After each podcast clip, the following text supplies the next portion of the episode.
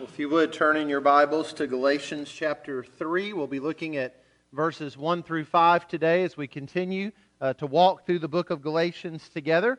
Again, just as a reminder, if you're new with us today, we've been walking through this study and seeing how Paul wrote this letter to a group of Christians there in Galatia who had fallen into a false gospel and false teachings.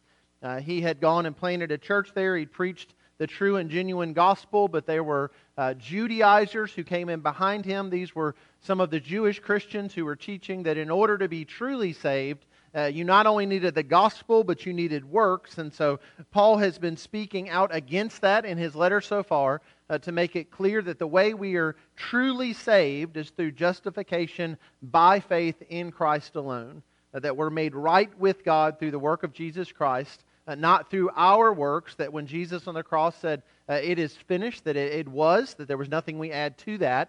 And so Paul has been pointing out to the Galatians the error of their ways. He's been talking about how tempting it is to fall into false gospels and false teachings.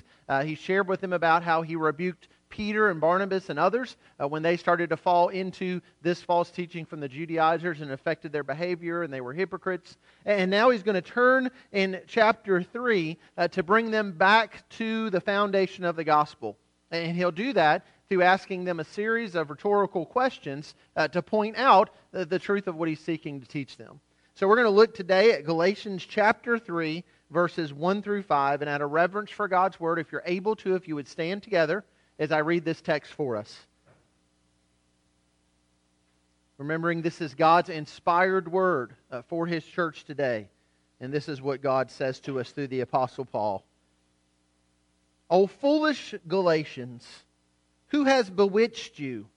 It was before your eyes that Jesus Christ was publicly portrayed as crucified. Let me ask you only this. Did you receive the Spirit by works of the law or by hearing with faith? Are you so foolish? Having begun by the Spirit, are you now being perfected by the flesh?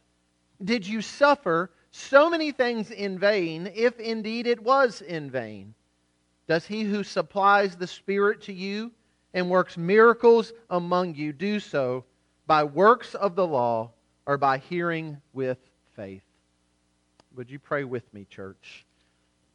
Father, we pray you would take the reading of your word today, that you would help us not only to hear it, but to respond to it in faith. I pray, God, that you would do a work through the power of your Holy Spirit to remove blinders from our eyes, deafness from our ears, that we might see and hear and comprehend and respond to the gospel. No matter what our circumstance today may be, I pray that we would put our hope in Christ and in Christ alone, and ask that in His name. Amen. You may be seated.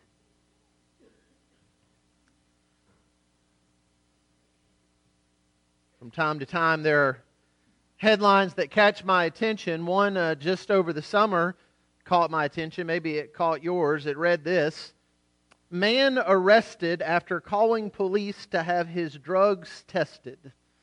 The story went on to talk about how a man in Florida had bought this illegal substance, had used it, had a bad reaction, and so he thought he would call the police to report the person who sold it to him, and he wanted to get his illegal substance tested to see if it was actually what he thought he was buying. And so the police said, sure, bring it on down, and he did, and he was arrested.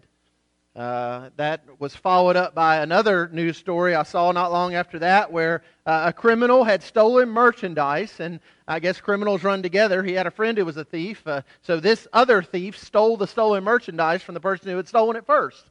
And so his response was to call the police to report his stolen merchandise stolen, and told him who took it. And so the police, of course, caught the thief and arrested both of them. There's all types of TV shows and specials at times that kind of point out this folly, the foolish criminal. You may have seen those reports and shows. I remember one not long ago where a man was seeking to steal an ATM machine, and so he put a chain around his bumper and around the ATM machine. He tried to pull it out of the wall, and instead it pulled his bumper off of the car, and he left his bumper with his license plate behind, so they were able to catch him. Another story was of a man who went to rob a convenience store, but before he did, he made a purchase that required his ID. He gave them his ID, and then he left it behind after he had robbed the store. There's all these stories that you see of foolish criminals, but being a fool is not something reserved just for criminals, is it? The Scripture speaks very clear about foolishness. In fact, well over 100 times in the Bible, we see this warning against foolishness, most of them in the book of Proverbs. In the book of Proverbs, about 66 times, we see this warning about being a fool or acting foolishly, beginning with the first warning in Proverbs 1:7, where we read this: "The fear of the Lord is the beginning of knowledge. Fools despise wisdom and instruction." Proverbs 18:2 tells us, "A fool takes no pleasure in understanding, but only in expressing his opinion." And Proverbs 18:6 says, "A fool's lips walk into a fight, and his mouth invites a beating." Just clear Scripture that tells us about foolishness, all the way up to the New Testament and the Gospel, where Jesus warns people and calls them fools at times. In fact, in Matthew 23, you may remember, that's the chapter that has the 7 woes to the Pharisees. Now, I've talked about the Pharisees a number of times recently in our study of Galatians, because we see in the Pharisees that hypocrisy, that foolishness that was in the Judaizers. And that's exactly what Jesus calls the Pharisees. He points out they are blind fools. And that word that Jesus used, it doesn't mean that they were mentally deficient. It means they were mentally lazy, that they were careless. And that's exactly how Paul is using that word here in Galatians. He's not looking to the Galatians when he says, "Oh, foolish Galatians," and saying that they're slow of mind or they're mentally deficient. He's saying to them, you're being fool because you're not acting on what you know. You're being unwise. You've forgotten to remember what it was you were taught, and instead you're being swayed emotionally by those who would come in and would tempt you to believe in a false gospel. And so Paul calls them back to the genuine gospel by addressing them clearly that they are being foolish. And in doing that, he reminds them and us today of what it is we need to remember and what it is we need to focus on. Beginning with the first point there I've put in your outline, Paul reminds them that believers need constant reminders of the gospel. Believers need constant reminders of the gospel. Paul asks the question, verse 1, "Who has bewitched you?" That word in the Greek means to charm or to fascinate in some way. It's the sense that someone has lured them away, has appealed to their heart rather than their mind. Essentially what Paul is saying here is, have you lost your mind? Why aren't you thinking with your head? They were taking feeling over fact, emotion over intellect, and he's telling them, you're not using your head here. Someone has lured you away from the truth. And so he reminds them of the foundation of the truth as he continues in verse 1. He says, "It was before your eyes that Jesus Christ was publicly portrayed as crucified." And so what Paul does here is he brings them back to the foundation of the gospel. And the foundation of the gospel is the crucifixion of our Lord Jesus.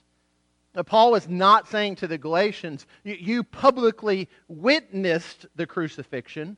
He's saying you publicly saw it portrayed. You heard it. And how did they hear it? They heard it through Paul's proclamation to them. He's saying that I was so clear in my proclamation of the gospel to you that you could literally see it. You understood it. You had clarity about the crucifixion.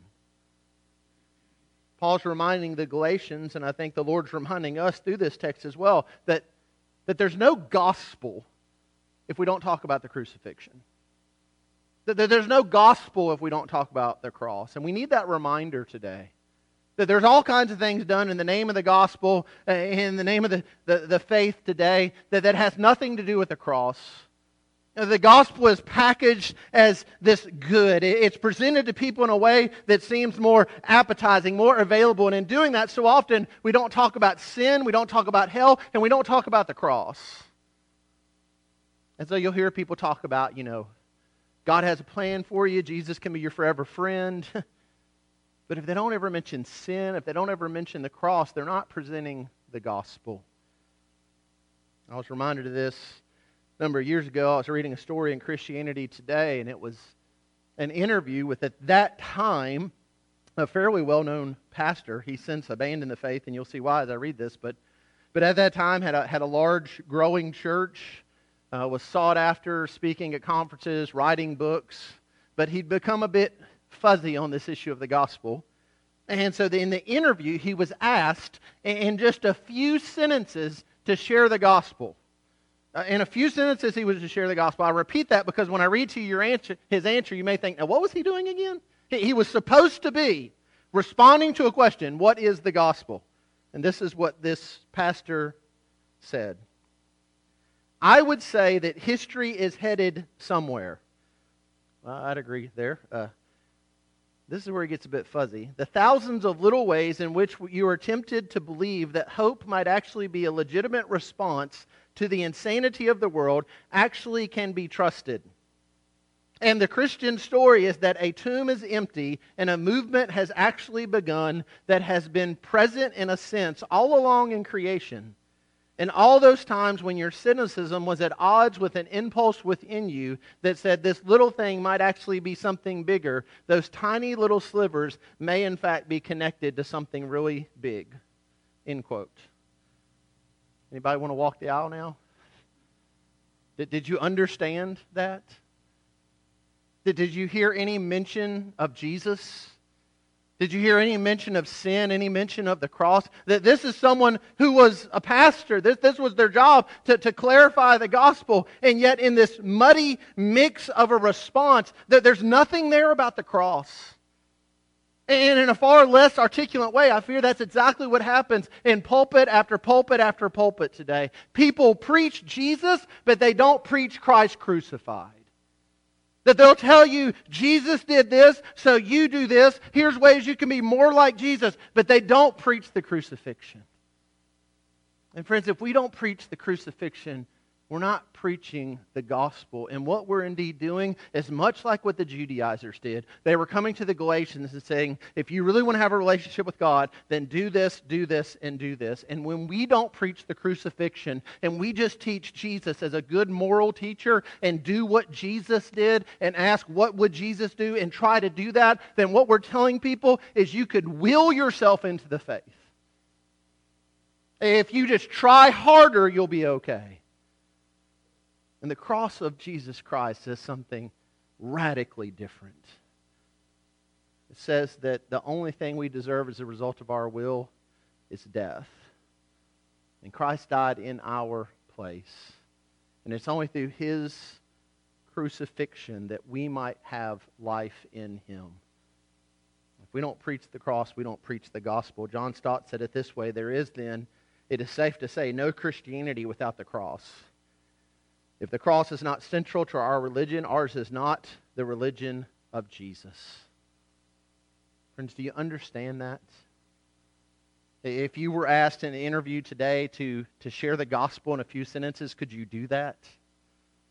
And would you give a mixed up, muddy answer like that one that pastor gave that I read? Or could you clearly present and articulate what the gospel is all about? And if you aren't sure that you could, let me share with you what the Apostle Paul said. Let me share with you his response. 1 Corinthians 15, verse 1.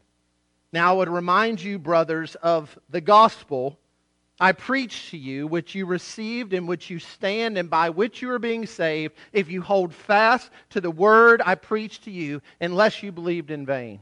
What is this gospel? He goes on to say it. For I delivered to you as of first importance what I also received, that Christ died for our sins in accordance with the Scriptures, that He was buried, and that He was raised on the third day according to the Scriptures. That is the gospel. Jesus died in your place, and you are called to respond by faith to that good news. Apart from the cross, there is no gospel message. Paul reminds the Galatians here that they need to remember this gospel they responded to. Can you remember when you responded to the gospel? Can you remember when you first came to understand the truth of the Scripture? That we were all that we are all indeed sinners, that you are a sinner. When Romans 3:23 says, all have sinned and fall short of God's glory. Romans 6:23 says, the wages of sin is death. Do you remember what it was that first time to feel just that conviction of sin in your life? To realize that no matter how hard you tried, you could not be perfect. You cannot make yourself right with God on your own. Do you remember what it was to hear that glorious truth of Romans 10? That if you confess Christ as Lord, if you believe in Him with your heart, that you could be saved. That glorious truth of Romans 5:8, that God demonstrated His love toward us and that while we were yet sinners, Christ died for us. I hope you remember that. I hope you think of it often.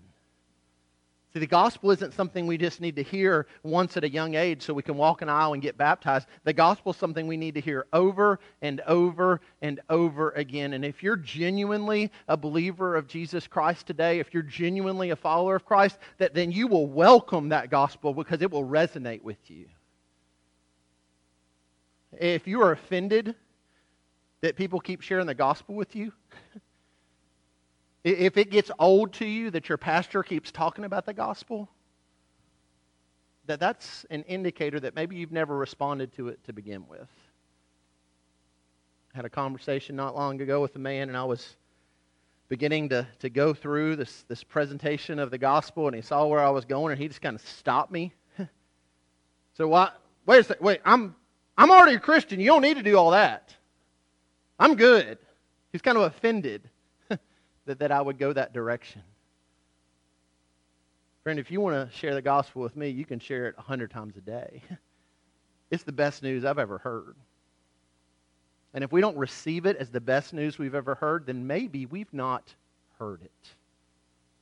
Maybe our response then is a flesh one to say, well, why are you sharing this with me? Because look at me and look at what I've done and look at how okay I am. And I don't need this, someone else does.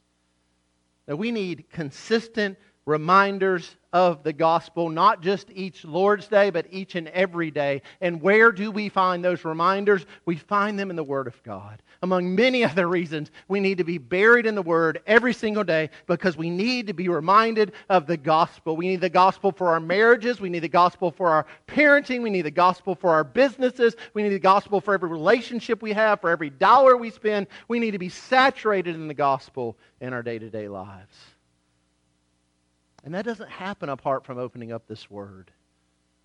And Paul begins in this questioning with the Galatians of reminding them that believers need this consistent reminder of the gospel. Point two, he then takes them towards this. Believers need a biblical understanding then of the Holy Spirit. Verses 2 through 4, these questions he asked, they're all pointed towards the work of the Holy Spirit. That there is so much confusion in the church today, just as there was during the time that he wrote this to the Galatians, about the role of the Spirit in the believer's life.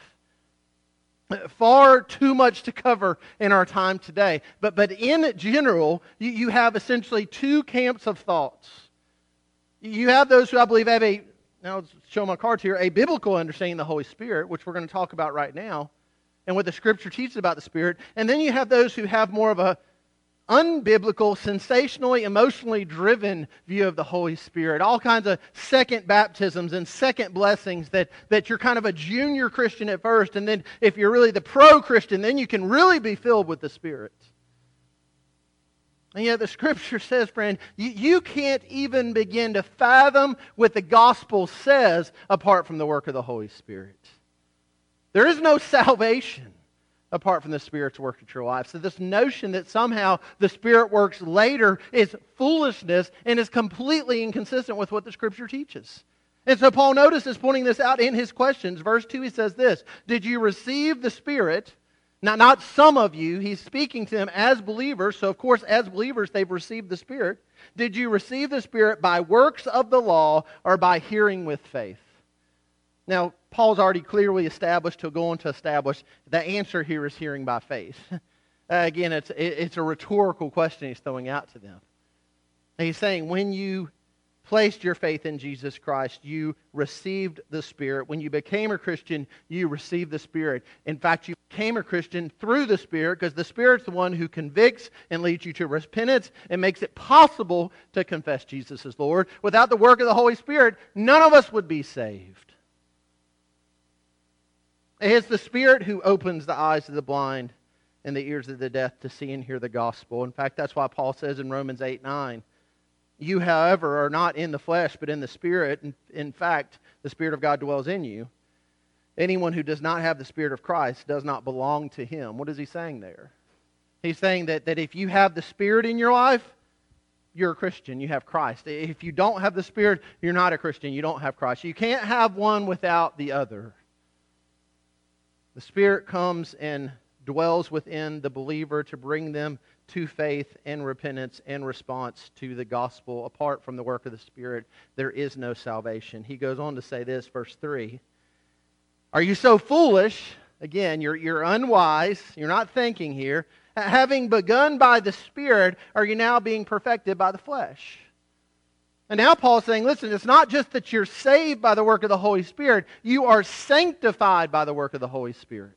Sanctification, being made more and more like Jesus in our everyday lives, becoming less and less like the old self in the flesh, more and more like Christ. This is only possible through the work of the Holy Spirit. This is the consistent teaching of the Scripture. God does not save us and leave us as we are. And God does not save us and make us perfect versions of ourselves overnight. No, God saves us and then begins to work on us so that between the time of salvation and the time of glorification, when we go to heaven or Christ returns for us in that time period, we grow in becoming more and more and more like Christ. We talked about this last Lord's Day. It may seem like an up and down experience at times, but it is a progressive one where we're becoming more and more like Jesus as we walk with Him. And this is a work of the Spirit, not of the will. Paul points this out in Philippians 1:6, and I'm sure of this, that He who began a good work in you will bring it to completion at the day of Jesus Christ. Friends, are you ever tempted to think that work won't be completed? Is there ever an area of your life that you struggle with, maybe your anger, your temper, your mouth, your attitude, where you find yourself just kind of falling in a rut and doing the same thing? You begin to wonder, man, will this ever get any better? Is there any improvement at all here? And we talked last Lord's Day about the fruit of the Spirit, that love, joy, peace, patience, kindness, gentleness, goodness, self-control. Do you ever think about some of those things and think, man, I don't know that there's any growth here. Listen to what God's Word says. I am sure, there's confidence, that He who began, it's not a work we do, it's a work He does. That work in us will bring it to completion at the day of Jesus Christ. God is doing a work in us and through us. And as we submit to Him and His Lordship, He will continue to work these things out. And by the grace of God, we see growth in these areas.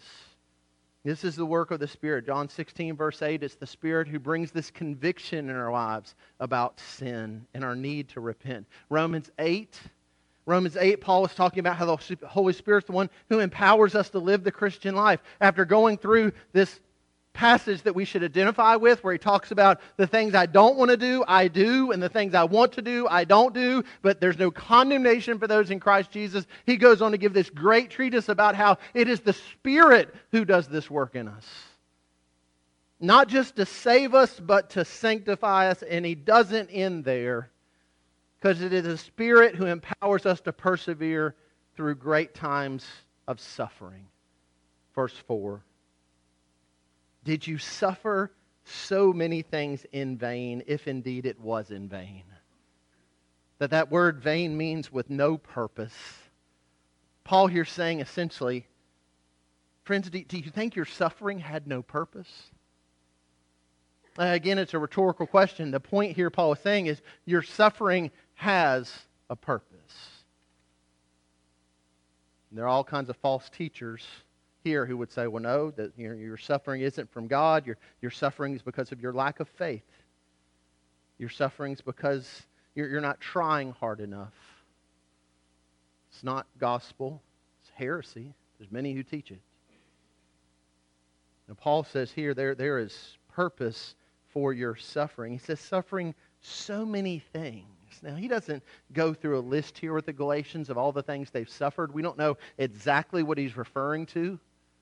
But an understanding in the New Testament church and the persecution and all those things begins to bring to light, they were probably suffering greatly for this faith that they're now a part of. In fact, Galatians 4, latter part of Galatians 4, he refers to their persecution.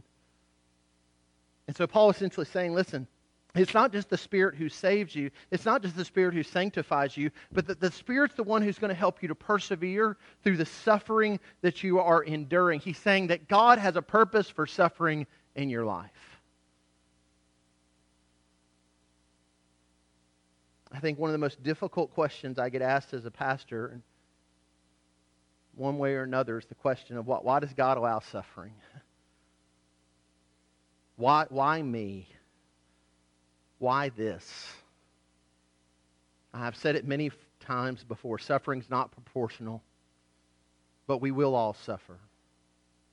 And some of us will suffer so enormously that we are tempted to listen to the false teachers of our day who say to us, well, we did something wrong, or if we just had more faith. But listen again to what Paul's saying here. He's saying, listen, was your suffering in vain? If indeed it was in vain, he's saying, listen, was your suffering without purpose? Do you really think it was without purpose? It has a purpose, is what Paul's saying here. Well, listen to what he says about his own suffering in 2 Corinthians 12, 9 and 10. He says, the Lord said to me, my grace is sufficient for you, for my power is made perfect in weakness. Notice he doesn't say, my power is made perfect in the strength of your faith. My power is made perfect in you trying really hard. My power is made perfect as you are more faithful. No, he says, my power is made perfect in weakness. And then Paul says, Exhibit A, listen to me. Therefore, I will boast all the more gladly of my weaknesses, so that the power of Christ may rest upon me. For the sake of Christ, then, I am content with weaknesses,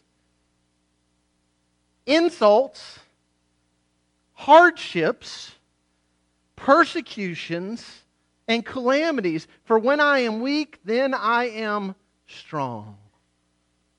Do you hear what Paul's saying there? He's saying that he grows in contentment as a believer because the more he suffers, the more he clings to the cross of Jesus Christ.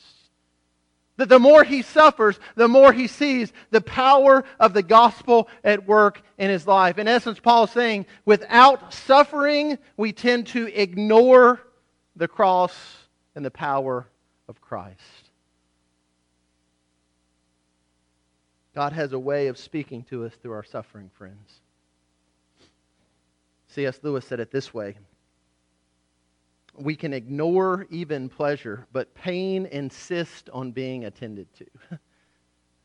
I talked to a dear sister in the first service who is suffering with gout. I don't know how many of you have had gout before. It insists on being attended to. And maybe it's not gout. Maybe you've had something else where you cannot ignore the pain. Maybe you've had hardship and had suffering. You can't just shake it off. You can't just push it to the side. You have to attend to it. It insists on being heard. So Lewis says this again: we can ignore even pleasure, but pain insists upon being attended to. God whispers to us in our pleasures. He speaks in our conscience, but shouts in our pains. It is His megaphone to rouse a deaf world. Why does God allow suffering? Why is He allowing it in your life and in my life? Why didn't He just wipe it all away so that we don't suffer? Why didn't He just wipe all the pain away and all the tears away and all the death away? Why doesn't He give us a life free of suffering? He does. That's the point. That's what's coming. That there's a day, He says, when it's all wiped away. And friends, that day isn't for a year or a decade or a century or a millennium. That is our eternal state of being in a new heaven and a new earth. And this life right here, this blip on the map, this small window He allows that suffering in our life that He might make us more and more into the image of His Son, that we might cling to the cross that otherwise perhaps we might ignore. Paul says there is purpose in our suffering, and it is then that we grow in our understanding of the work of the Spirit. And then point three, a reminder and a question. We become a believer then through hearing the Word and responding in faith. The question is, are you a believer today? Verse 5, Paul asks another question. Does He who supplies the Spirit to you and works miracles among you do so by works of the law or by hearing with faith? Again, in this rhetorical question, Paul's saying, you receive salvation, you receive the Spirit, you're able to persevere in suffering. How? Through hearing with faith. Friends, it's not enough to hear the Word. You have to respond to it by faith. So the answer is not, well, Pastor, I've heard this over and over again. Great. Have you heard it with faith? Have you heard the Word in such a way that your faith is then placed in Christ, that your trust is then placed in Christ? Romans 10:17, so faith comes from hearing, and hearing through the Word of Christ. So we need to hear the Word, but then in response to the Word, we need to place our faith in Christ. So that's what happens in salvation. We hear the Word. We understand that we are fallen, sinful, deserving of the wrath of God, that Christ has died in our place. We hear that Word and we respond through putting our faith in Jesus and our trust in Jesus, through confessing Jesus as Lord. We hear with faith. That's how we're saved. It's also how we're sanctified. But we become a Christian. We're certainly not perfect. We've got all kinds of issues. We read the Word. The Word points these things out to us. And then we continue to receive the Word with faith. Lord, I'm going to trust You to do this work in me. Lord, I can't do this on my own. Lord, would You do this work to the power of Your Holy Spirit that I might repent and walk in Your ways. We are sanctified through the work of the Spirit, through hearing with faith. And then suffering. I mean, I realize it's all well and good to hear someone from this pulpit say your suffering has a purpose, but do you believe that today? Is that your initial response to trials, to calamity, to suffering, to sickness, to death? Is your initial response, Lord, I don't understand it, but I need to trust You in the midst of it. Help me to trust You, Lord. Because the temptation in our hearts in that moment is to shake our fist at God. I don't deserve this, Lord. And our temptation is to look around at the world we live in and to see people who aren't seeking to walk by faith, who are just living in sin, and to say, well, Lord, maybe they deserve that, but I don't deserve that. And then we find ourselves sliding right into this category Paul is preaching against, where we are trusting in our works and what we do. God calls to us in those moments through His Word to say, there is reason for your suffering. Will you trust in Him in the midst of it? Or will you see your heart further hardened towards Him? See, that's what hardships tend to do. That they tend to harden our hearts towards God. And so you see one of two reactions so often when hardship and suffering and trials come. You see people who will run to the cross, and you see people who will flee it and don't want to have anything to do with it. And the only thing to change that hardened heart is the work of the Spirit. And so that's what we pray for, and that's what we long for. If you know somebody in that category today, there's no magic bean. No pixie dust. There's no perfect verse you're going to pull out of the Bible and say, well, what about this one? That there's a work of the Holy Spirit that needs to work in their heart and change it, that they might see in their suffering, in their pain, in their calamity, there's still a cross calling out to them for repentance and trust and faith. Do you trust Him today? Or are you hearing by faith in the midst of suffering today?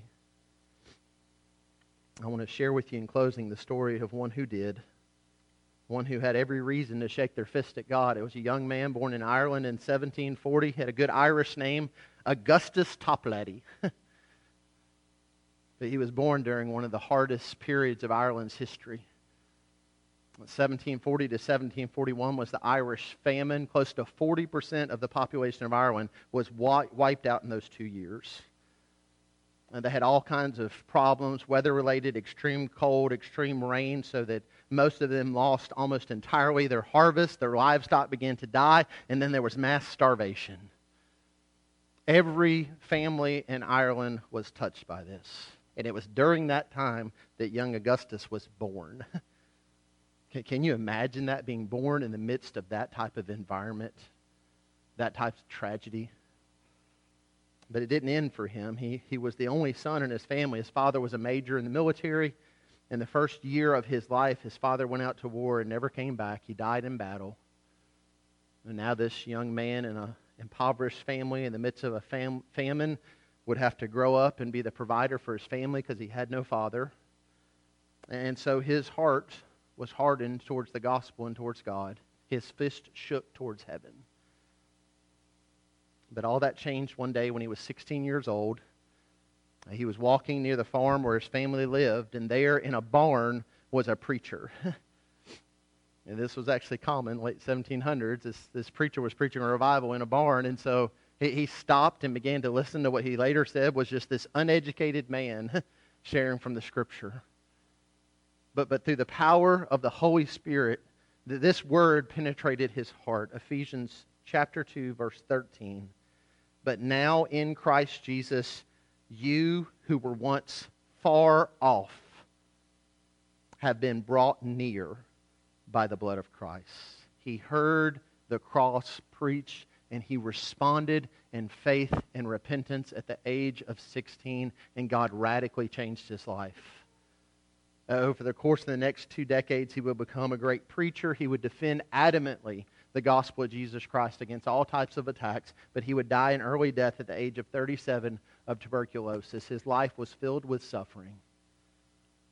But shortly before he died, he wrote these words, "Rock of ages, cleft for me. Let me hide myself in thee. Let the water and the blood from thy wounded side which flowed be of sin the double cure. Save from wrath and make me pure.